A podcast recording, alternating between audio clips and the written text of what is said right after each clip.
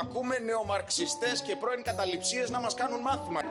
Πιστεύω ότι αξίζουμε καλύτερα από αυτό. Ειδικά από αυτό. Πού το ξέρεις άνθρωπέ μου αυτό; Ντροπή σου! Ντροπή σου, ντροπή σου, ντροπή σου!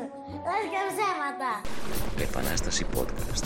Ανάλυση, σχολιασμός, συνεντεύξεις και αφιερώματα με τη φωνή και τη ματιά του επαναστατικού σοσιαλισμού. Θα έρθει σίγουρα, είμαι σίγουρος γι' αυτό. Τι έχετε πάθει, τι έχετε πάθει; Φίλοι και φίλες, το σημερινό επεισόδιο του Επανάσταση Podcast είναι αφιερωμένο στην επέτειο γέννησης του Καρλ Μάρξ.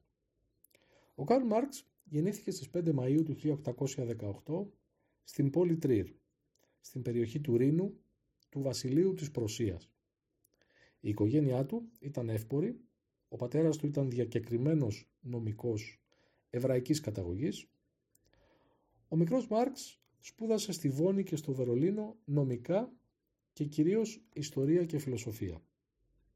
Στο Βερολίνο μπήκε στον κύκλο των λεγόμενων αριστερών χεγγελιανών, δηλαδή των διανοουμένων που με επικεφαλής τον Μπρούνο Μπάουερ επιχειρούσαν να βγάλουν αθεϊστικά και επαναστατικά πολιτικά συμπεράσματα από την ιδεαλιστική φιλοσοφία του γερμανού φιλοσόφου Γκέοργκ Χέγκελ, ενός γερμανού φιλοσόφου πολύ σημαντικού του 18ου αιώνα.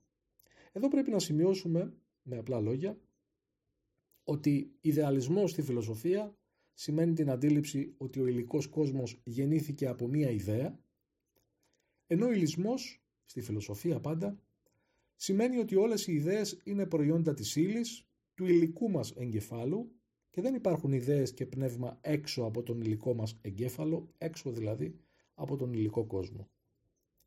Η φιλοσοφία του Χέγγελ ήταν από τη μία πλευρά συντηρητική, γιατί ήταν ιδεαλιστής και πίστευε ότι ο υλικός κόσμος είναι η αντανάκλαση μιας ιδέας που στέκει έξω από αυτόν, αλλά είχε και ένα επαναστατικό στοιχείο και αυτό ήταν η υπεράσπιση της διαλεκτικής μεθόδου σκέψης, η οποία προσεγγίζει τα φαινόμενα με τρόπο όχι στατικό, όχι ξέχωρα το ένα από το άλλο, δηλαδή στην κίνηση, την αλληλεπίδραση, την εξέλιξη και την αλλαγή τους.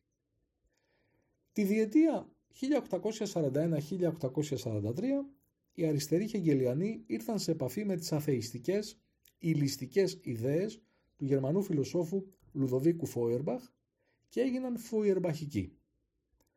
Η προσική κυβέρνηση στράφηκε ενάντια στα ριζοσπαστικά πνεύματα, απαγορεύοντας στον Φόιερμπαχ και τον Μπάουερ να διδάξουν στα πανεπιστήμια και έτσι δεν επέτρεψε και στο Μάρξ να γίνει καθηγητής πανεπιστημίου στη Βόνη όπως ήθελε.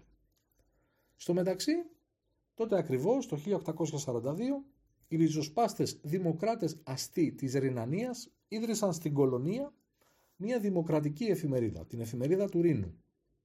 Ο Μάρξ και ο Μπάουερ έγιναν οι κυριότεροι συνεργάτες αυτής της εφημερίδας και ο Μάρξ ανέλαβε μάλιστα αρχισυντάκτης. Με την αρχισυνταξία, τη διεύθυνση του Μάρξ, η εφημερίδα γινόταν όλο και πιο επαναστατική και η προσική κυβέρνηση αποφάσισε να την κλείσει τελικά τον Μάρτιο του 1843. Η ενασχόληση του Μάρξ με την κοινωνική κατάσταση ως δημοσιογράφος τον έκανε να καταλάβει τη μεγάλη σημασία που έχουν οι υλικές οικονομικές σχέσεις και τον έκανε να ασχοληθεί σοβαρά με το ζήτημα της ιδιοκτησίας και γενικότερα της οικονομίας. Επίσης, εκεί άρχισε να γίνεται η φωνή των φτωχών και των καταπιεσμένων. Χαρακτηριστικό παράδειγμα ήταν ένα άρθρο που έγραψε στην εφημερίδα στην υπεράσπιση του δικαιώματος των φτωχών να μαζεύουν τα πεσμένα ξύλα από τα δέντρα στα δάση για να ζεσταθούν το χειμώνα και να βάζουν φωτιά να μαγειρέψουν, ενώ η προσική κυβέρνηση είχε ψηφίσει έναν ειδικό νόμο τιμωρίας αυτής της πράξης, χαρακτηρίζοντάς την ως κλοπή. Το 1843, ο Μάρξ παντρεύτηκε τη σύντροφο της ζωής του, την Τζένι Φον Βεστβάλεν, που καταγόταν από μια αντιδραστική αριστοκρατική οικογένεια της Προσίας, με αδερφό που έγινε κάποια χρόνια αργότερα υπουργός. Το φθινόπωρο του 1843, ο Μάρξ πήγε στο Παρίσι για να εκδώσει μαζί με τον Άρνολτ Ρούγκε ένα ριζοσπαστικό περιοδικό το οποίο προορίζονταν για παράνομη κυκλοφορία στη Γερμανία και ονομάστηκε Γερμανογαλλικά Χρονικά. Το περιοδικό σταμάτησε να βγαίνει λόγω δυσκολιών στη διακίνηση στη Γερμανία και λόγω διαφωνιών που εμφανίστηκαν μεταξύ του Μάρξ και του Ρούγκε. Μετά το σταμάτημα της έκδοσης των χρονικών, ο Μάρξ δεν διέθετε πλέον κανένα δημοσιογραφικό όργανο για να προωθήσει τις θέσεις του και εκείνη την εποχή οι Γερμανοί κομμουνιστές εξέδιδαν στο Παρίσι την εφημερίδα Forwards. Εκεί ο Μάρξ στην εφημερίδα των Γερμανών κομμουνιστών που ήταν κυρίως τεχνίτες δημοσίευσε άρθρα του και άρχισε να γράφει κείμενα κριτικής στον Μπάουερ και στους αριστερούς χεγγελιανούς αμφισβητώντας τη στενότητα σκέψης και τον αφηρημένο χαρακτήρα των ιδεών τους. Ο Σεπτέμβριος του 1844 ήταν σταθμός στη ζωή του Μάρξ. Στο Παρίσι συνάντησε τον Φρίντριχ Έγγελς και έγινε από τότε ο πιο στενός φίλος και συνεργάτης του. Εδώ αξίζει να το τονίσουμε. Ο Φρίντριχ Έγγελς υπήρξε ένας ισότιμος συνεργάτης του Μάρξ. Μάλιστα, αν δεν υπήρχε η αδιάκοπη, αδελφική οικονομική στήριξη του Έγγελς, ο Μάρξ δεν θα μπορούσε να ανταπεξέλθει στο συγγραφικό του έργο, ιδίως στη συγγραφή του αριστουργήματός του, του κεφαλαίου, και θα χανόταν αναπόφευκτα από τη φτώχεια και τις στερήσεις. Όταν συναντήθηκαν ο Μάρξ και ο Έγγελς άρχισαν την κοινή συγγραφική δουλειά. Συνειδητοποίησαν και συμφώνησαν ότι χωρίς μια καλά επεξεργασμένη επαναστατική θεωρία, ο αγώνας για την επαναστατική αλλαγή της κοινωνίας είναι τυφλός, είναι άκαρπος. Έτσι, επιτάχυναν εντυπωσιακά τη θεωρητική συγγραφική δουλειά που είχαν αρχίσει ξεχωριστά ο καθένας, ξεκαθαρίζοντας τις ιδέες τους, ξεκόβοντας οριστικά από τους αριστερούς χεγγελιανούς και από τις ανεπαρκείς ιδέες του Φόιερμπαχ, βήμα-βήμα, άρθρο με το άρθρο, έργο με το έργο. Συνολικά, από το 1843 μέχρι το 1847, ο Μάρξ και ο Έγγελς έκαναν αποφασιστικά βήματα για τη διαμόρφωση μιας νέας επαναστατικής σοσιαλιστικής κοσμοθεωρίας με έργα όπως η κριτική της θεωρίας του κράτους και του δικαίου του Χέγγελ από τον Μάρξ το 1843, το εβραϊκό ζήτημα από τον Μάρξ το 1844, τα οικονομικά και φιλοσοφικά χειρόγραφα του Μάρξ το 1844, η κατάσταση της εργατικής τάξης στην Αγγλία του Έγγελς, γράφτηκε το 1845, η Αγία Οικογένεια, η κριτική της κριτικής κριτικής, ένα έργο που έγραψαν από κοινού ο Μάρξ και ο Έγγελς το 1845, οι θέσεις για το Φόερμπαχ του Μάρξ του 1845, η γερμανική ιδεολογία, ένα κοινό έργο των Μάρξ και Έγγελς το 1845-46 και η αθλειότητα της φιλοσοφίας του Μάρξ που εκδόθηκε το 1847. Στο πεδίο της φιλοσοφίας, η επαναστατική φιλοσοφική μέθοδος του Χέγγελ, δηλαδή η διαλεκτική, παντρεύεται πλέον με τον ηλισμό. Ταυτόχρονα αποκαλύπτονται οι ανεπάρκειες του παλιότερου, του μη διαλεκτικού ηλισμού και ειδικότερα του ηλισμού του Φόιρμπαχ στο πεδίο της ιστορίας διαμορφώνεται η ηλιστική αντίληψη για την ιστορία, ο ιστορικός ηλισμός, ο οποίος αναζητεί τις υλικές οικονομικές αιτίες στα κοινωνικά και πολιτικά φαινόμενα και στο πεδίο της ανάλυσης της οικονομίας, μέσα από την κριτική μελέτη της κλασικής αστικής πολιτικής οικονομίας των Άνταμ Σμιθ και Ντέιβιντ Ρικάρντο, η καπιταλιστική οικονομία αρχίζει πλέον από τον Μάρξ και τον Έγγελς να αναλύεται διαλεκτικά, δηλαδή από τη σκοπιά της εξέλιξης της κοινωνίας, όχι σαν κάτι που θα υπάρχει πάντα, από τη σκοπιά της κοινωνικής επανάστασης.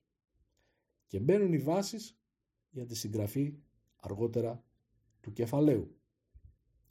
Στην πολιτική τέλος έχουμε την κριτική στις ουτοπικές και μικροαστικές μικροαστικές γιατί δεν κατανοούν τον επαναστατικό ρόλο της εργατικής τάξης και την ανάγκη κατάργησης της ατομικής αστικής ιδιοκτησίας.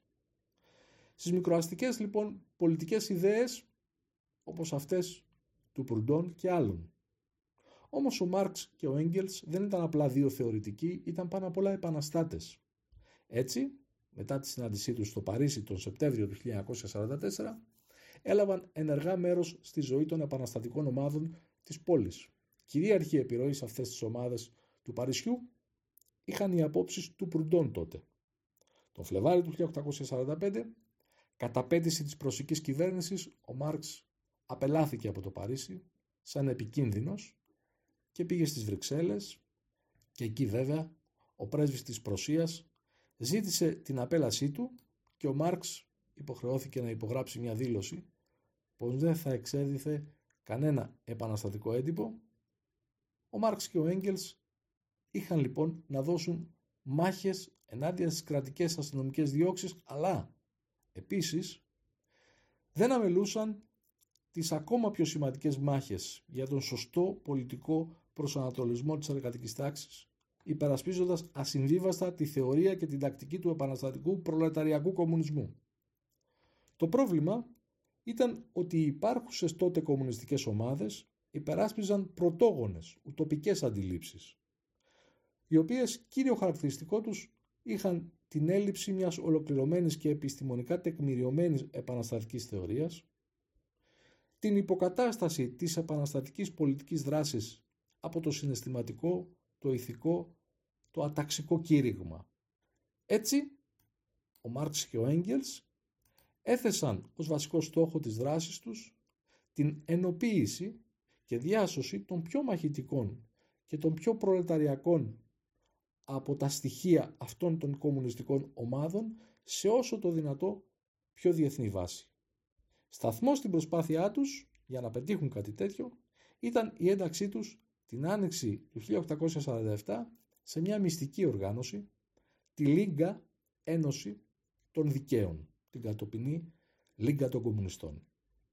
Ας πούμε δύο λόγια για την ιστορία της. Αυτή η οργάνωση είχε ιδρυθεί στο Παρίσι το 1836 από Γερμανούς εργάτες και διανοούμενους κομμουνιστές. Είχε μεταφέρει την έδρα της στο Λονδίνο και με την εισρωή προσφύγων από όλη την Ευρώπη έτεινε πλέον να μετατραπεί σε μια διεθνή οργάνωση. Ο αγώνας που έδωσαν ο Μάρξ και ο Έγγελς για να στρέψουν τη Λίγκα στον επιστημονικό, επαναστατικό, προλεταριακό κομμουνισμό, από το ηθικό κήρυγμα στον πραγματικό δηλαδή επαναστατικό αγώνα, ήταν σκληρός, αλλά ήταν ένας αγώνας ζωτικής σημασίας. Πιο συγκεκριμένα έδωσαν μάχη ενάντια στις ιδέες των λεγόμενων αληθινών σοσιαλιστών, με χαρακτηριστικό εκπρόσωπό τους τον Καρλ Γκριν, ο οποίος προπαγάνδιζε την ένωση των τάξεων και την καθολική αγάπη και εμπόδιζε με αυτό το κήρυγμα να αναπτυχθεί η ταξική συνείδηση των εργατών.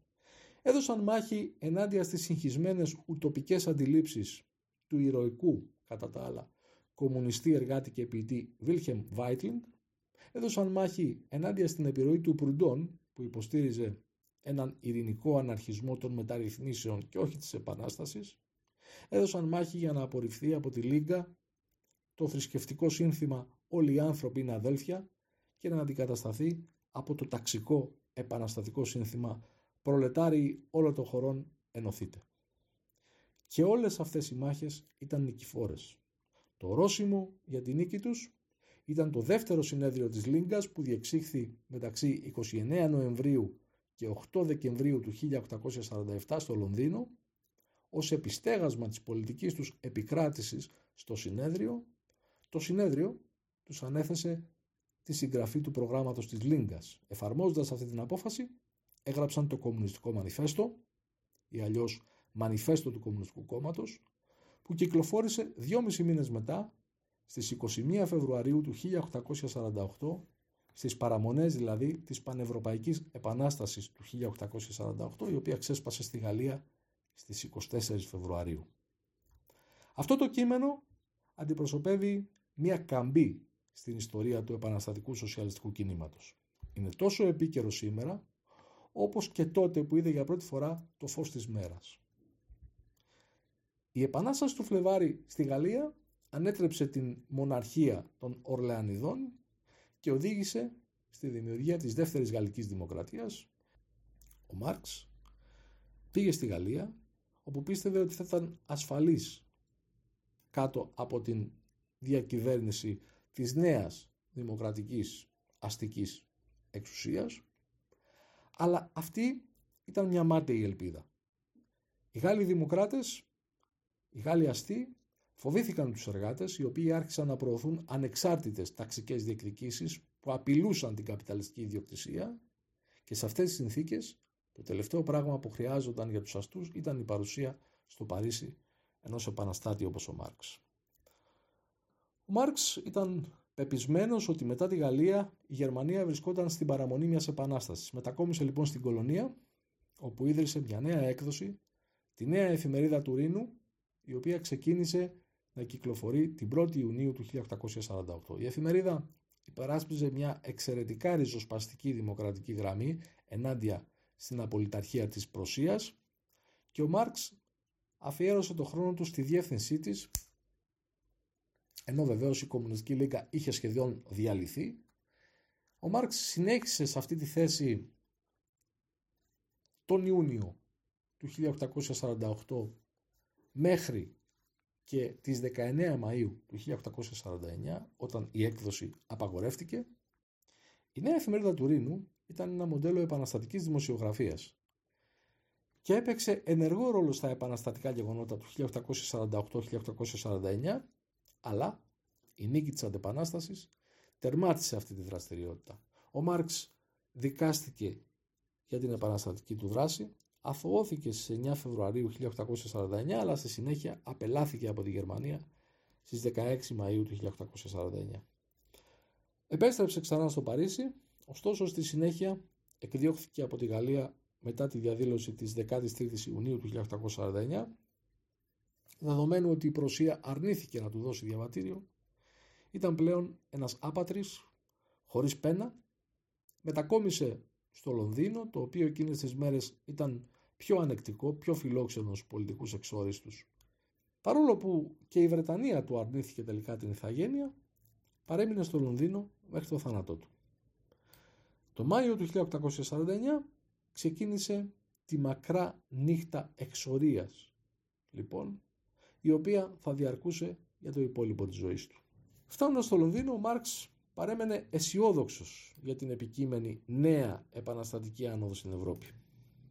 Έγραψε δύο κείμενα για την Επανάσταση του 1848 στη Γαλλία και για τις συνέπειές της, το «Οι ταξικοί αγώνες στη Γαλλία» και το «Η 18η Μπριμέρ του Λουδοβίκου Βοναπάρτη», κατέληξε στο συμπέρασμα ότι μια νέα επανάσταση είδε είναι δυνατή μόνο ύστερα από μια νέα κρίση και στη συνέχεια αφιερώθηκε στη μελέτη της πολιτικής οικονομίας προκειμένου να προσδιορίσει τα αίτια και τη φύση της καπιταλιστικής κρίσης. Το μεγαλύτερο μέρος του χρόνου της διαμονής του στο Λονδίνο, ο Μάρξ και η οικογένειά του το έζησαν μέσα σε συνθήκες πολύ σκληρής φτώχειας. Ο Μάρξ βρήκε δουλειά ως ανταποκριτής για τη New York Daily Tribune, μια συνεργασία που διήρκησε 10 χρόνια, από το 1852 έως το 1862, ωστόσο δεν ήταν ποτέ σε θέση να κερδίσει μισθό από τη δημοσιογραφία. Κατά τη διάρκεια του πρώτου μισού της δεκαετίας του 1850, η οικογένεια του Μάρξ ζούσε σε άθλιες συνθήκες, σε ένα διαμέρισμα τριών δωματίων στην περιοχή Σόχο του Λονδίνου, η οικογένεια του Μάρξ είχε 7 παιδιά, τέσσερα από αυτά πέθαναν κατά τη βρεφική ή την παιδική τους ηλικία. Ο Μάρξ αγαπούσε βαθιά τις τρεις κόρες του, οι οποίες με τη σειρά τους και αυτές τον λάτρευαν. Από τις τρεις κόρες του, τη Τζέννη, τη Λάουρα, την Ελεονόρα, οι δύο παντρεύτηκαν Γάλλους ένας από αυτούς, ο Πολ Λαφάργκ, έπαιξε ενεργό ρόλο στο μαρξιστικό κίνημα και βοήθησε στην ίδρυση του Σοσιαλιστικού Κόμματος στην Ισπανία. Η Ελεανόρα Μάρξ υπήρξε ενεργή στο Βρετανικό εργατικό κίνημα. Το έργο του Μάρξ δεν περιοριζόταν μόνο στη θεωρία. Όλο το χρόνο που βρισκόταν στο Λονδίνο έπαιξε τον πιο ενεργό ρόλο στην προώθηση και ανάπτυξη της δράσης του Διεθνούς Εργατικού Κινήματος, βοήθησε στην ίδρυση της Γερμανικής Εργατικής Εκπαιδευτικής Εταιρείας ως το νέο κέντρο της Κομμουνιστικής Λίγκας, αλλά οι διαρκείς σεχταριστικές αντιπαραθέσεις των πολιτικών προσφύγων τον αποθούσαν και τελικά διέκοψε όλες τις σχέσεις μαζί τους. Μια αποφασιστική στροφή στην κατάσταση συνέβη το 1864 στις 28 Σεπτεμβρίου ιδρύθηκε η Διεθνής Ένωση Εργαζόμενων Ανθρώπων, γνωστή σε εμάς ως πρώτη διεθνής και από την αρχή ο Μάρξ ήταν η καρδιά και η ψυχή αυτής της οργάνωσης, ο συγγραφέας της πρώτης της διακήρυξης και μια σειράς ψηφισμάτων δηλώσεων, μανιφέστων. Για τα επόμενα χρόνια, μεγάλο μέρος του χρόνου του Μάρξ αφιερώθηκε στη συστηματική δουλειά για τη διεθνή. Ο Μάρξ ήταν υποχρεωμένος να συνεχίσει έναν αδυσόπιτο αγώνα απέναντι σε κάθε είδους μικροαστικές παρεκκλήσεις στις τάξεις της διεθνούς, απέναντι στον ουτοπικό σοσιαλισμό του Προυντών, τον αστικό εθνικισμό του Ιταλού Μαντσίνη, τον οπορτουνισμό των Βρετανών ρεφορμιστών συνδικαλιστών ηγετών και πάνω απ' όλα ενάντια στις ίντρικες του αναρχικού Μιχαήλ Μπακούνιν και των οπαδών του. Στο τέλος, ο Μάρξ κατάφερε να κερδίσει τον ιδεολογικό αγώνα, αλλά οι συνθήκες υπό τις οποίες διαμορφώνονταν οι νέες δυνάμεις της διεθνούς εξελίχθηκαν σε μια δυσμενή κατεύθυνση. Η ήττα της Κομμούνας του Παρισιού το 1871 ήταν το τελειωτικό χτύπημα και δεδομένης της δυσμενούς κατάστασης στην Ευρώπη, ο Μάρξ πρότεινε τη μεταφορά της έδρας του Γενικού Συμβουλίου της Διεθνούς από το Λονδίνο στη Νέα Υόρκη το 1872 με την ελπίδα ότι ο αναπτυσσόμενος ταξικός αγώνας στο νέο κόσμο, στις ΗΠΑ, θα παρήχε στη διεθνή νέες ευκαιρίες και νέες δυνατότητες. Αλλά τίποτα δεν μπορούσε να αποτρέψει την παρακμή της διεθνούς. Το πιο σημαντικό επίτευγμα της πρώτης διεθνούς ήταν ότι παρήχε μια σταθερή ιδεολογική βάση για τις μελλοντικές εξελίξεις στο σοσιαλιστικό κίνημα, αλλά ως οργανισμός έπαψε σχεδόν να υπάρχει. Η υγεία του Μάρξ υπονομεύθηκε από την εξαντλητική δουλειά στη διεθνή και τις ακόμα πιο επίπονες θεωρητικές του μελέτες. Συνέχισε να εργάζεται ακούραστα στο ζήτημα της πολιτικής οικονομίας και στην ολοκλήρωση του κεφαλαίου, για το οποίο συνέλεξε μια μάζα νέου υλικού και μελέτησε διάφορες γλώσσες, συμπεριλαμβανομένων και των ρωσικών.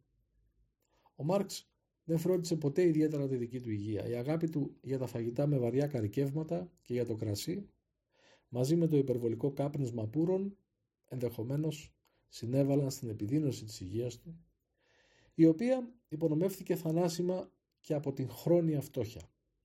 Στα τελευταία δέκα χρόνια της ζωής του, οι επαναλαμβανόμενες ασθένειες δεν του επέτρεψαν να έχει αδιάκοπη πνευματική εργασία. Παρά τις αυξανόμενες περιόδους κακής υγείας, ο Μάρξ επιδόθηκε σε μια μνημειώδη μελέτη των νόμων και της ιστορίας του καπιταλισμού αναπτύσσοντας μια εντελώς νέα οικονομική θεωρία προετοιμάζοντας τη συγγραφή του κεφαλαίου μελέτησε κάθε διαθέσιμο έργο για την οικονομική και χρηματοοικονομική θεωρία και πρακτική, αρκεί να διαβάσει κανείς τις εκτενείς υποσημειώσεις αυτού του υπέροχου έργου, για να διαπιστώσει την εκπληκτική ποσότητα επίπονης έρευνας που έκανε ο Μάρξ για την επεξεργασία του κεφαλαίου. Το 1867 ο Μάρξ δημοσίευσε τον πρώτο τόμο του κεφαλαίου, πέρασε το υπόλοιπο της ζωής του γράφοντας και αναθεωρώντας χειρόγραφα για τους υπόλοιπους τόμους οι οποίοι παρέμειναν ελλειπείς κατά τη στιγμή του θανάτου του Μάρξ και τελικά τους δύο άλλους τόμους του κεφαλαίου τους επεξεργάστηκε και τους δημοσίευσε μετά το θάνατό του ο Έγγελς. Το τελευταίο χτύπημα στην υγεία του Μάρξ υπήρξε ο θάνατος της γυναίκας του, της Τζένις Φον Βεστφάλεν, η οποία πέθανε από καρκίνο στις 2 Δεκεμβρίου του 1881 σε ηλικία 67 ετών σε συνδυασμό με το θάνατο της μεγαλύτερης κόρης του, αυτή ήταν μια σκληρή προσωπική τραγωδία από την οποία ο Μάρξ δεν ανέκαμψε ποτέ. Ο Καρλ Μάρξ πέθανε υποφέροντας από πλευρίτιδα στο Λονδίνο στις 14 Μαρτίου του 1883, τάφηκε δίπλα στη σύζυγό του στο νεκροταφείο Highgate στο Λονδίνο. Ο νέος τάφος του εγκαινιάστηκε στις 14 Μαρτίου του 1956 και φέρει την επιγραφή προλετάρι όλου του κόσμου ενωθείτε και τα εξίσου γνωστά λόγια από τις θέσεις για τον Φόερμπαχ, τις περίφημες θέσεις για τον Φόερμπαχ. Οι φιλόσοφοι έχουν μονάχα ερμηνεύσει τον κόσμο με διάφορους τρόπους, το ζήτημα όμως είναι να τον αλλάξουμε. Αλλά το πραγματικό μνημείο του Μάρξ δεν βρίσκεται στο νεκροταφείο Highgate. Δεν είναι φτιαγμένο από πέτρα ή μάρμαρο, αλλά από ένα πολύ ισχυρότερο και ανθεκτικότερο υλικό. Από τις αθάνατες ιδέες που περιέχονται στα έργα του. Αυτό είναι το μόνο μνημείο που θα ήθελε ο Μάρξ. Είναι ταυτόχρονα και ο θεμέλιος λίθος του παγκόσμιου εργατικού σοσιαλιστικού κινήματος και η εγγύηση για τη μελλοντική του νίκη. Επανάσταση podcast. Ακούμε νεομαρξιστές και πρώην καταληψίες να μας κάνουν μάθημα. Μπαμπά την αριστερά, μπαμπά την αριστερά. Ανάλυση, σχολιασμός, συνεντεύξεις και αφιερώματα με τη φωνή και τη ματιά του επαναστατικού σοσιαλισμού. Μπράβο, συγχαρητήρια.